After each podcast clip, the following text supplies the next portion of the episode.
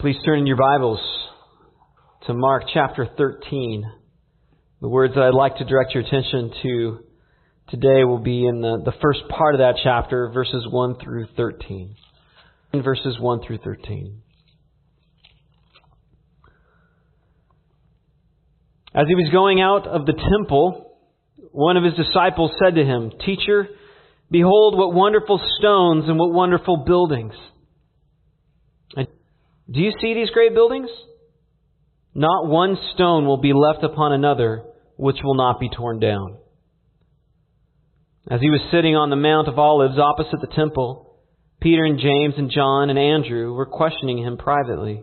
Tell us, when will these things be? And Jesus began to say to them, See to it that no one misleads you. Many, will, I am He, and will mislead many. When you hear of wars and rumors of wars, do not be frightened. Those things must take place. But that is not yet the end. For nation will rise up against nation and kingdom against kingdom. There will be earthquakes in various places. There will also be famines. These things are merely the beginning of birth pangs. But be on your guard, for they will deliver you to the courts, and you will be flogged in the synagogues and you will stand before governors and kings for my sake, as a testimony to them. The gospel must first be preached to all the nations. When they arrest you and hand you over, do not worry beforehand about what you are to say, but say whatever is given you in that hour. For it is not you who speak, but it is the Holy Spirit. Brother to death, and a father his child and children will rise up against parents and have them put to death. You will be hated by all because of my name, but the one who endures to the end, he will be saved. Please pray with me. Lord, these are very sobering words. And I do pray that, that actually you will continue to sober us as you give us understanding into what what these words mean to us and even our lives, what we pursue, what we let go of, what we aim at. Lord, I pray that you would sober us, even as we consider uh, the various calamities in this world, particularly the plague of COVID 19. And Lord, that you would also strengthen and encourage us through your word. And Father, if there's anyone listening, watching, who has not yet trusted in you, has not yet trusted in Christ as Savior from their sins, we pray that you'd open their eyes even today to believe in you, that they might receive forgiveness for all that they've done and walk boldly with confident expectation of eternal life. We ask all these things in Christ's name. Amen. Well, after celebrating the Lord's resurrection last Sunday, uh, we return once again to the book of Mark and pick up where we left off in Mark chapter 13. And you might recall that in uh, Mark chapter 13, uh, sorry, verse, the, the section that we're in that began in verse chapter 11 and runs through the end of chapter 13. It's, it's all about the tension and the conflict between Jesus and the religious leaders. It, it began in chapter 11, triumphal entry of Christ into Jerusalem, and it actually ends with a prophecy in chapter 13 about Christ's triumphal return. The, the true triumphal entry into Jerusalem, you could think of it. And it is this second coming of the Lord which is addressed in the chapter before us. And this chapter, I think, can most easily be broken down into three sections. Uh, trimmers, which we'll look at today in verses 1 through 13. The tribulation, which speaks of that seven year time period that immediately precedes Christ's return. And then the timing of when all these things will take place in verses 28 through 37. And I've entitled the message uh, of this sermon as Tremors of the End. But the biblical metaphor that Jesus uses is actually birth pangs, as we'll see. And like birth pangs, um, tremors are often signals of is going to take place. Uh, foreshocks actually is the, the technical term that is used. And growing up in California, I was well acquainted with these sort of these foreshocks, these tremors that would precede an earthquake. Uh, I had gone through, I remember very clearly, three major earthquakes uh, that uh, I experienced, and every time we would feel a tr- small tremor, which was probably I mean, every other month or so, uh, it would cross my mind: Is this just a foreshock, or is this as bad as it's going to get? Is something worse to come? And in the text before us, Jesus actually mentions earthquakes, along with famines, wars, and persecution, as indicative of the era from when the era of time from when Christ died up until his return. And in describing this period, he presents four warnings that we need to heed so that we might endure unto the end. And the, the outline broken down this way. First of all, don't forget how temporal things are. And don't be misled by false messiahs. Thirdly, do not fear the calamities that are going to be indicative of this time period from since the death of Christ. And fourthly, do not be surprised by persecution. Let's look firstly at the command to not forget how temporal things are. Verses 1 through 4. It says, As he was going out of the temple, one of his disciples said to him, Teacher, behold what wonderful stones and wonderful buildings. And Jesus said to him, Do you see these great buildings? Not one stone will be left upon another which will not be torn down. And again, this whole teaching in this section is about, is prompted by a remark made about the beauty of Herod's temple. You'll recall that the first temple was built by Solomon, and then that was destroyed after the Babylonians conquered Jerusalem, Babylonian captivity. So after that temple was destroyed, the Israelites returned to the land under Ezra and Nehemiah, and then under Herod the Great, uh, he began the building, the construction of a second temple. And this is around the time of Jesus' birth. And the disciples describe, or the disciple here at least, describes this building as wonderful. Apparently, it was a pretty amazing sight. Uh, the Roman historian Tacitus said it was immensely opulent. And Josephus compared it to a snow capped mountain to behold. And presumably, this disciple was being pious with his remark, uh, given that the temple was a um, a vital aspect of Hebrew worship. Um, both of the, the, the, temple structures that were established were built as uh, houses of worship. But it's important to recall that the reason God allowed these temples wasn't because He was wanting to impress people with His greatness, but rather He was wanting to aid His people in their worship of Him. I think it'd be helpful to, to look once again at Yahweh's words to, to Isaiah, a passage that we're familiar with, but look, look again at Isaiah chapter 66, where God speaks of the purpose of his temple. Isaiah 66, we're going to look at verses 1 and 2. Thus says the Lord, Heaven is my throne and the earth is my footstool. Where then is the house that you would build for me? And what is the place of my rest? His point is given his nature, there is no temple that could suffice to properly honor him with the honor he deserves.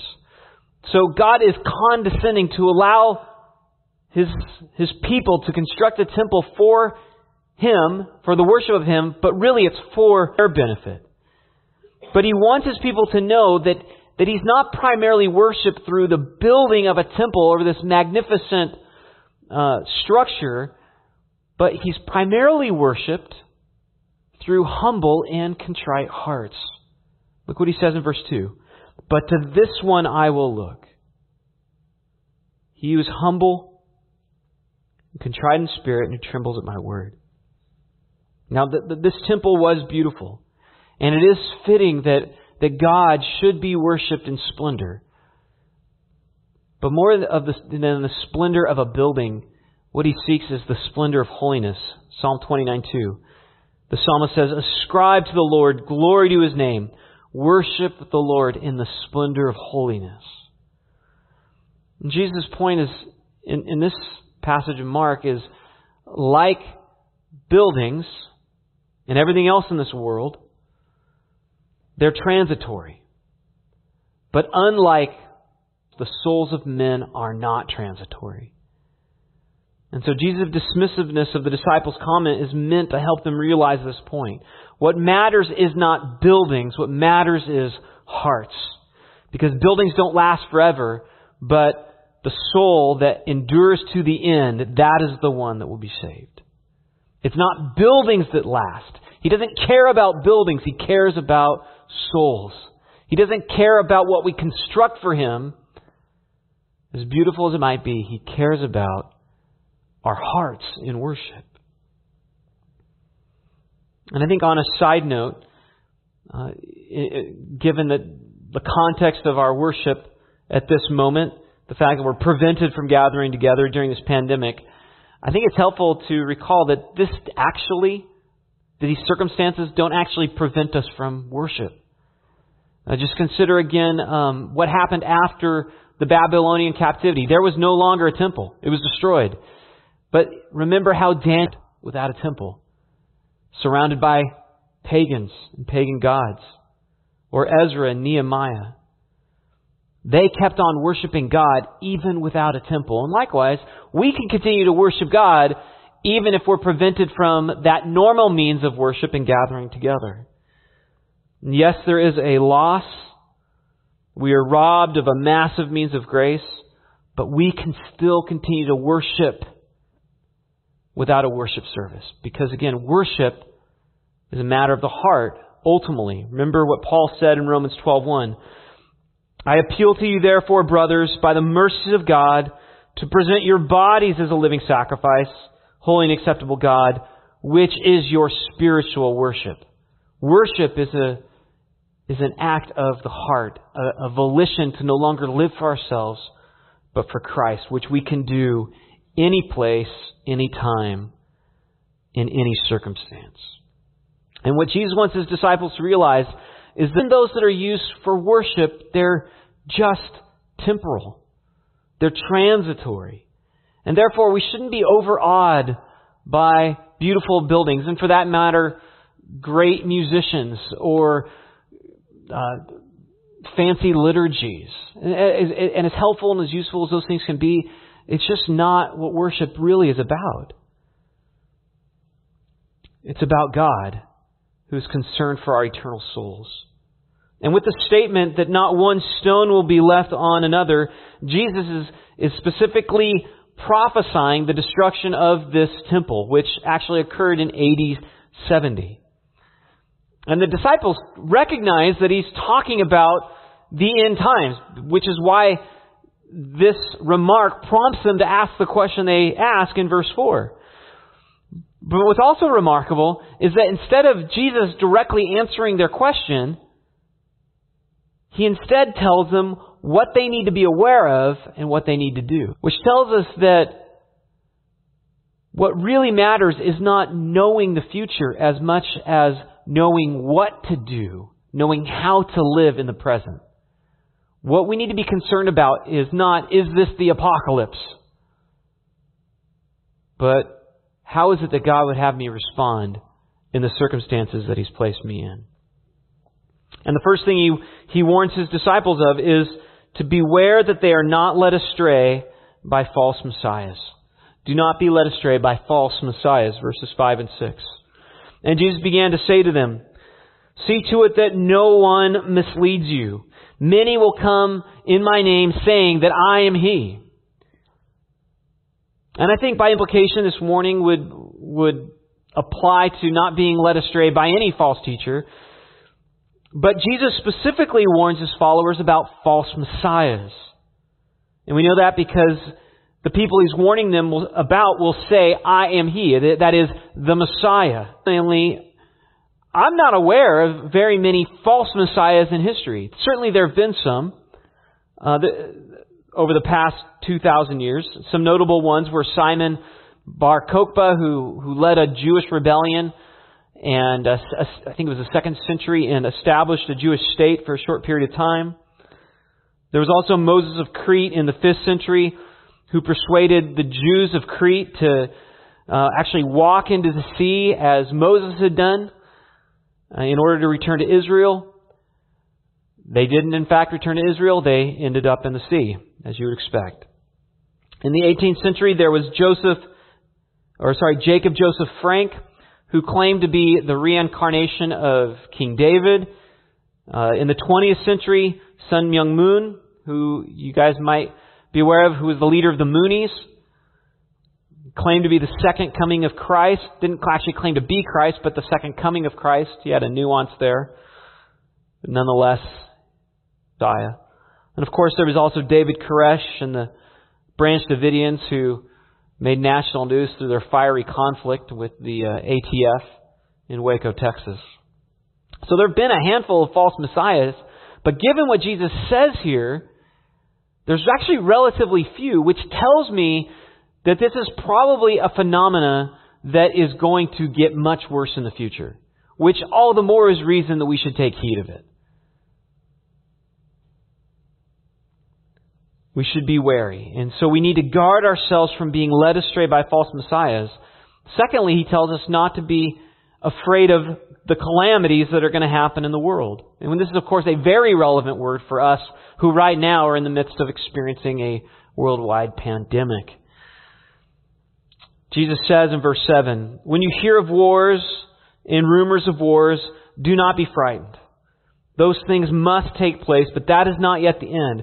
For nation will rise up against nation and kingdom against kingdom. There will be earthquake, famines. These things are merely the beginning of birth pangs. So Jesus tells us there's going to be wars, there's going to be earthquakes, there's going to be famines, massive devastations. But these are just signs of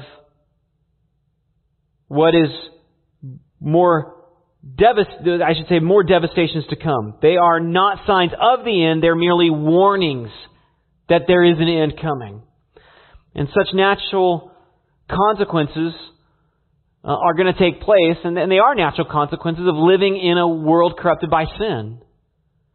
The wages of sin is death, and these, all these things, wars and famines, these are the natural consequences of sinning death that comes into the world on account of sin. And Jesus calls them birth pangs, which tells us they're not merely natural consequences, though. They are warnings, and they're meant to be a warning. Contractions are not the pinnacle of the birthing experience. They're, they're merely precursors of greater contractions, more painful contractions that are going to come. I love how one nurse described them uh, in the diff- in to first time mothers.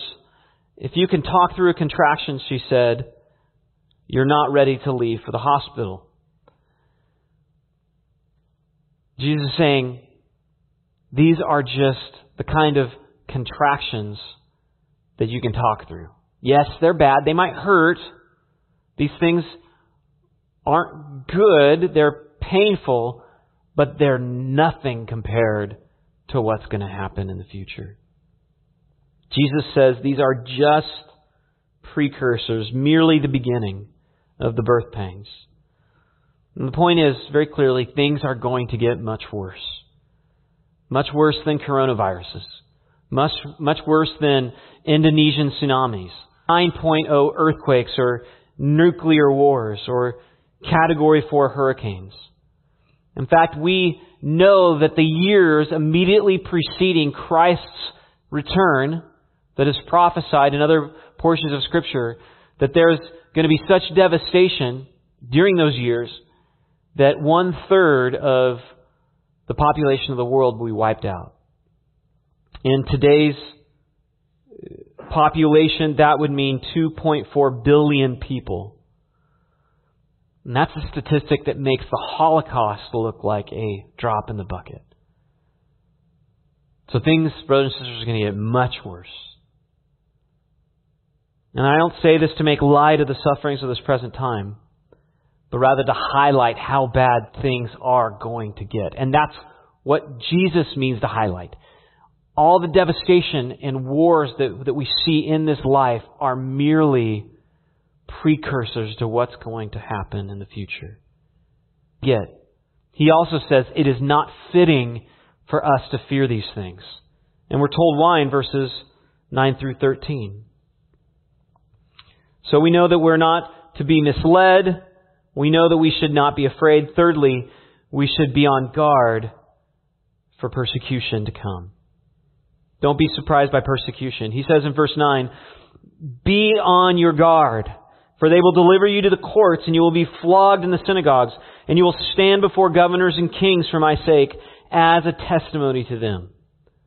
So, again, this, this era of time between Christ's death and what's known as the tribulation will be defined by false teachers, false messiahs rising up, be defined by worldwide calamities and problems. It's also going to be defined by persecution. And so Jesus tells his followers they need to be on their guard.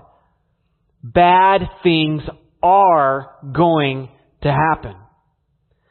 But we need not fear because things that are going to happen are purposed. And they're purposed by a sovereign and good God. And we're told here that their, their purpose is not destruction, but salvation. Look at that in verses, the end of verse 9 and verse 10. God wants people to recognize their desperate need for a Savior.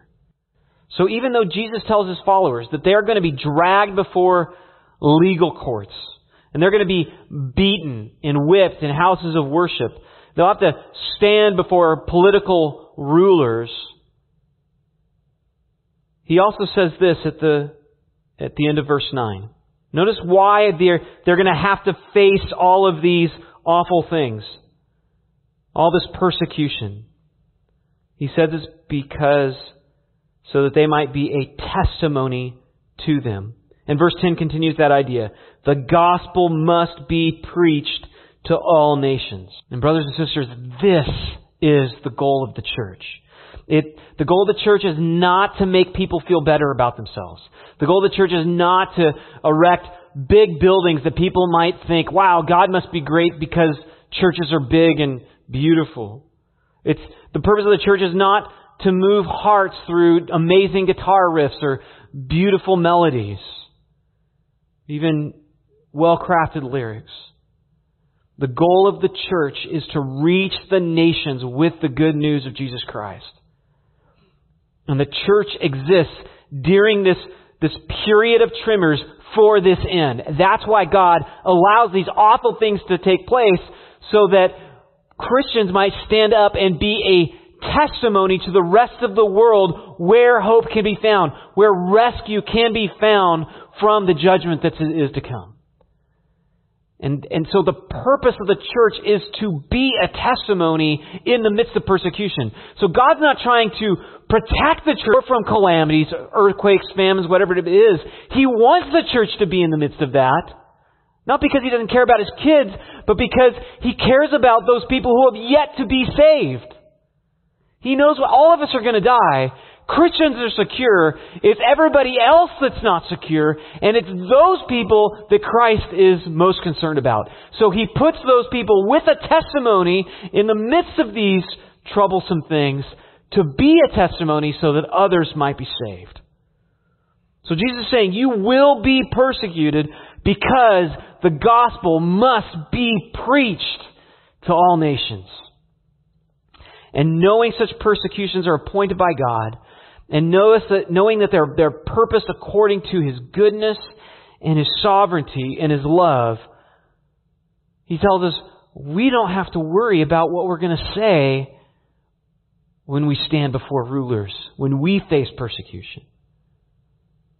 Because the Holy Spirit, He says, will speak through you. I don't think this means that that any time that we speak, once we have the Holy Spirit, once we're saved, that any time we speak, that the Holy Spirit is speaking through us. I don't think that's the case at all. Jesus gives this promise for a specific instance. Notice what it is. When Christians are called before governing authorities in order to bear witness to the gospel. So this promises when we, they have to stand before governing authorities, like when Peter and John stood before the Sanhedrin in Acts 4, or Paul and Barnabas when they stood before Sergius Paulus in Acts 13, Paul before Festus and Felix in Acts 23 and 25. In, in, in such cases, Jesus tells us because that we do not need to fear because God Himself will give us the words that we need to say. I think another instance that comes to mind in a situation like this was Elizabeth Bunyan, John Bunyan's second wife, who, although she was an uneducated peasant woman, she stood before some of the most powerful men in England and, and pled for justice on her husband's behalf. And Bunyan's biographer wrote of her, he said, Elizabeth Bunyan was simply an English peasant woman, and she could not have spoken with more dignity had she been crowned a queen. And she did. And you read those words. Uh, she spoke to, to Matthew Hale and other governing authorities who hated her husband. Um, she spoke with incredible boldness, and I think that was because the Holy Spirit was speaking through her. And it's so telling that the comfort Jesus offers, along with this promise of persecution, is that the Holy Spirit would give us words to testify. So again, just think about that. Jesus has just told his followers they're going to have to face horrific things, including awful persecution. And the comfort that he gives them is that they will be given word. So the comfort is not you're going to be protected. The comfort is you will be able to fulfill the very purpose for why you're being persecuted. I am going to help you give an accurate testimony to your persecutors so that they might be saved. And again, this only makes sense to a Christian. Because the Christian is the only one who cares far more about the gospel being spread, about people getting saved, than they do about their own physical and emotional well being. Such a promise is only a comfort to believers. And the reality of persecution is disconcerting, but, but what he says next is deeply troubling. Because Jesus says that his disciples will even be betrayed by family members. Verse 12 Brother will betray brother to death, a father his child, and children will rise up against parents and have them.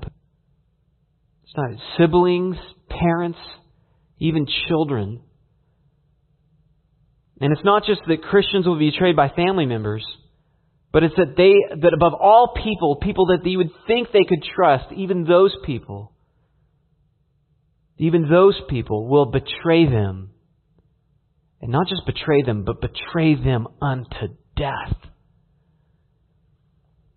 We need to take a deep breath for a moment and realize that Jesus isn't being sensational. He's not just trying to ramp up our emotions. He's being just simple and straightforward with the truth. Brothers and sisters, this is what you should expect if you seek to follow Christ. You need to just pause and consider again what, what, what it means to follow Christ, what it means to be a Christian. He says, You will be hated by all because of his name. Again, this is, this is in this time period.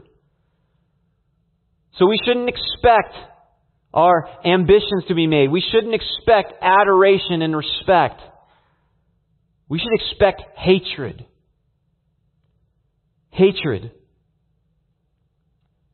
Not our best life now, hatred. Why, why would people hate Christians? What is it about them? Well, I think most unbelievers would not say they actually hate Christ, but Jesus says Christians are going to be hated on account of His name. But I think if you were to ask most, most unbelievers if they hated Christ, most would say no. Why would they say that? Well, I think it's because, frankly, I think it's because Christians have not done a very good job of explaining what Jesus actually taught and who Jesus actually claimed to be. If if they if unbelievers actually understood what Jesus is demanding, but the problem is we've tried so hard to convince and really deceive people into thinking they're a Christian so that we can add numbers to our churches or our organizations or for whatever reason, that people don't actually know Jesus who they claim to believe in. Because Jesus demands that all people, all people in every nation, all people everywhere, die to themselves and live completely for His worship. And if people knew that, that that's what Jesus expects, that He expects us to obey His word, to submit to His word, if we're to follow Him. When people realize that's what Jesus expects, they do hate Him. They do hate His words. But most people don't hate Jesus because their idea of Jesus isn't true. It's not accurate. It's one that they've developed or one that they've been deceived into embracing and believing. It's not a real Jesus, it's a false God. Actually says and what Jesus actually did and who Jesus actually claimed himself to be, people will hate him. Because it forces them. It, it's a, he commands us to die to ourselves, which is the very thing every unbeliever is loath to do. The fundamental desire in every person's heart is that we want to be worshiped. And when I, when I say we want to be worshiped, I don't mean that we, we want people to bow down and sing our praises. At least not in most cases. What I mean is that we want things our way and we want things right away. And if, if, if things don't go our way, especially all the more in this era, it, it's, it's obvious. When things don't go our way, we, we think that some sort of injustice has taken place and, and we demand our rights. We, we want people to respect us and admire us and tailor, tailor um, their lives according to our expectations. And when we, when we meet people that disagree with us or uh, think differently than, than us, people cry out injustice and they demand some sort of penalty for the transgression that somebody might have a different opinion than they do.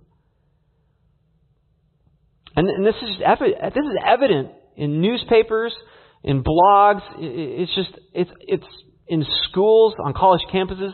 This is the air that we breathe. And and the reason people react this way is because it just exposes just the same reality we all have. We want what we want. And that's the problem. That's the problem that Jesus came to solve. The, the, the, the selfishness, the self-centeredness is the problem that we need to be saved from. That's sin. We were not created to live for ourselves, but we were created to live for God. And in order for us to live for God and to want to live for God, our hearts must be changed. We need to recognize that we have a sin problem, and only God can change that sin problem. When Jesus comes along and tells us that He's the way, the truth, and the life, and He alone, and that unless we die to ourselves and submit to Him and His Word, we will be punished for all eternity. When we hear that, when people understand that that's what Jesus teaches, they will hate Him. And when we tell people that, they are going to hate us. Not because, not because we're jerks, course, we, if they hate us because we're jerks, well, then we deserve to be hated. It, it doesn't say people are going to hate you because you're obnoxious or lazy or you're a pathetic excuse for a human being. It says they're going to hate you because you tell them the truth about what Jesus said and did. And they will. And it's not about you, it's about the, it's about Christ because they don't want to stop worshiping their God, namely themselves. And they can't unless their heart is changed. And it's our job to help them understand, can't they, help them understand how it can be changed. Again, Jesus is hated because he claims to be God. And Christians are hated because they share the same message. And the evidence that a person is saved, the evidence that a person's heart has been changed, is that they will endure in this commitment to no longer live for themselves, but to live for Christ. They'll endure in that commitment the rest of their life. They won't back down. They won't give in. They won't go back to their old life and their old habits. They will continue to repent and continue to, to live for Him and for His glory, not for themselves. Look at James chapter 1, verse 12. It says, Blessed is the man who remains steadfast under trial, for when he has stood the test, he will receive the crown of life, which God has promised to those who love him. Also, 1 Peter 1 6. In this you rejoice, though now for a little while, if necessary, you have been grieved by various trials, so that the tested genuineness of your faith, more precious than gold that perishes, though it is tested by fire, may be found to result in praise and glory and honor at the revelation of Jesus Christ. See, this is why persecution and hatred are to be considered a blessing for Christians. Because persecution and ha- hatred confirm the miracle.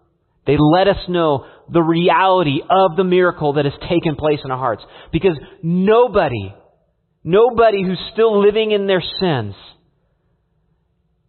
is going to continue to allow themselves to be hated. Because it's completely unnatural. It's a completely against everything that, that, that feels right to them. Only a person whose life has been miraculously transformed by the gospel will continue to bear witness to others and want others to be saved, even those people who are persecuting them. There is no way to explain that except from the reality of the Holy Spirit trans- transforming a person's heart through the power of the gospel. And there's evidence of, of this, this sort of endurance and persecution throughout history. And we love those stories. In the winter of 320 AD, for instance, the Roman emperor made a decree that every Roman soldier needed to demonstrate his loyalty by sacrificing um, oblations to the Roman emperor, or at least to the Roman gods. And there was a famous legion of soldiers called the Thundering Legion, or the Theban Legion. And they had 40 Christians in their ranks. And when, when these Christians in this legion heard of the order to sacrifice to the Roman gods, they were very upfront and they, they, they told their commanding officer, We will not do this, and this is why. We bow to no other than Christ.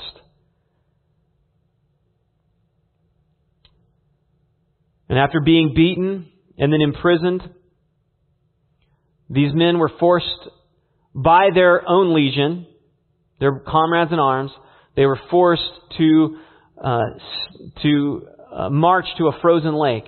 And then they were ordered to take off their armor. And after they were stripped of their armor, they were ordered to take off all their clothes. And they stood there naked. And the, and the, the aim was very clear. They would freeze unless they repented of their convictions. The rest of the legion lit a large fire on the shore. And next to this fire was a warm bath and food. And their aim was to, to tempt these Christians to come back to the Roman gods, to renounce their Christian faith so that they might save their lives. And they would call out to them and beg them, You can come ashore when you are ready to deny your faith. But these forty men began to pray. O Lord, forty wrestlers have come forth to fight for you. Grant that all forty wrestlers may gain the victory. The mother of the youngest legionary that was present actually was able to entice her son to abandon the others. So they were down to 39. However, there was a centurion named Sempronius who was on the shore. And as he saw their courage and their resoluteness, their steadfast confidence in Christ, He too confessed Jesus as Lord, removed his armor, his weapons, his clothing, and joined the 39 remaining Christians on the lake. And the next morning, the 40 martyrs of Sebaste were found on the ice and forever recorded their faithful resistance in the annals of history. Share, share this story not to be sensationalistic at all, but, but, but to point out this is normal Christianity. Given what Jesus says in this chapter, this is what we should expect. This is how we should expect to be treated. Jesus is telling us that we live in an era of tremors that are going to be characterized, characterized, normalcy, characterized by earthquakes and famines and plagues and persecutions. And so it, it, when, during this time period, when people come up to you and they ask, well, do you think this is the apocalypse? Do you think this is the end of the, the age? The answer is easy. No. No. Because this is normal. Jesus said this is what we should expect for the last 2,000 years. We should expect coronaviruses to come. We should expect world wars. We should expect famines, even in America. We should not be shocked that this is happening in America. Jesus says this is what you should expect. You say, even for Christians? Yes! Uh, for Christians of all, so that we might be a witness to others. That like those 39 faithful legionnaires, because of their witness, led another pagan to Christ, that we too would want to lead others to Christ, even in the midst of this, this plague that we're experiencing. And, again, yes, the situation right now with the coronavirus is, is bad. It is bad. But at the same time, it is just a tremor. It's just, it's just the beginning of the birth pangs. Much, much worse is to come. And so knowing that, knowing that, we need to take Jesus' advice and not forget how temporal things are. This world is passing away and everything with it. Secondly, we need to not be led astray. We need to be very vigilant to consider people's claims and line them up with Scripture. Not fear. This stuff is normal. This is what we should expect. And a good and sovereign God is behind all of it. Even if it hurts, even if we experience loss, there's a good purpose. We can trust in Christ in that. And fourthly, we need to be on our guard, knowing that God will use these things both to confirm the reality of our faith, that we really are Christians, and to spread the hope of the gospel to others so that they too might be saved. Let's pray to that end. Father, we want to be such faithful Christians. And we do. We, we honestly confess we have lived lives of luxury and ease. Lord, we, we, are, we are easily uh, shaken because of, uh, of a deadly illness, because we are just so used to ease. And we, we confess that we have, we have grown to expect our life to be easy, our ambitions to be met. We expect to be uh, appreciated and respected, live long lives. We expect to not lose people we love. And yet, Lord, we also realize that your word tells us we should not expect such things, you do not promise those things. And so, God, I pray that you would continue to reform our mind to think according to your word and not according to uh, the, the, the culture surrounding us, that we would not, not be deceived, we would not be blind, and we would not be shaken. Because we want to be a good witness, especially to unbelievers. And so, God, we say, we trust you. Bring whatever is necessary so that your elect might be saved. We ask these things in Christ's name. Amen.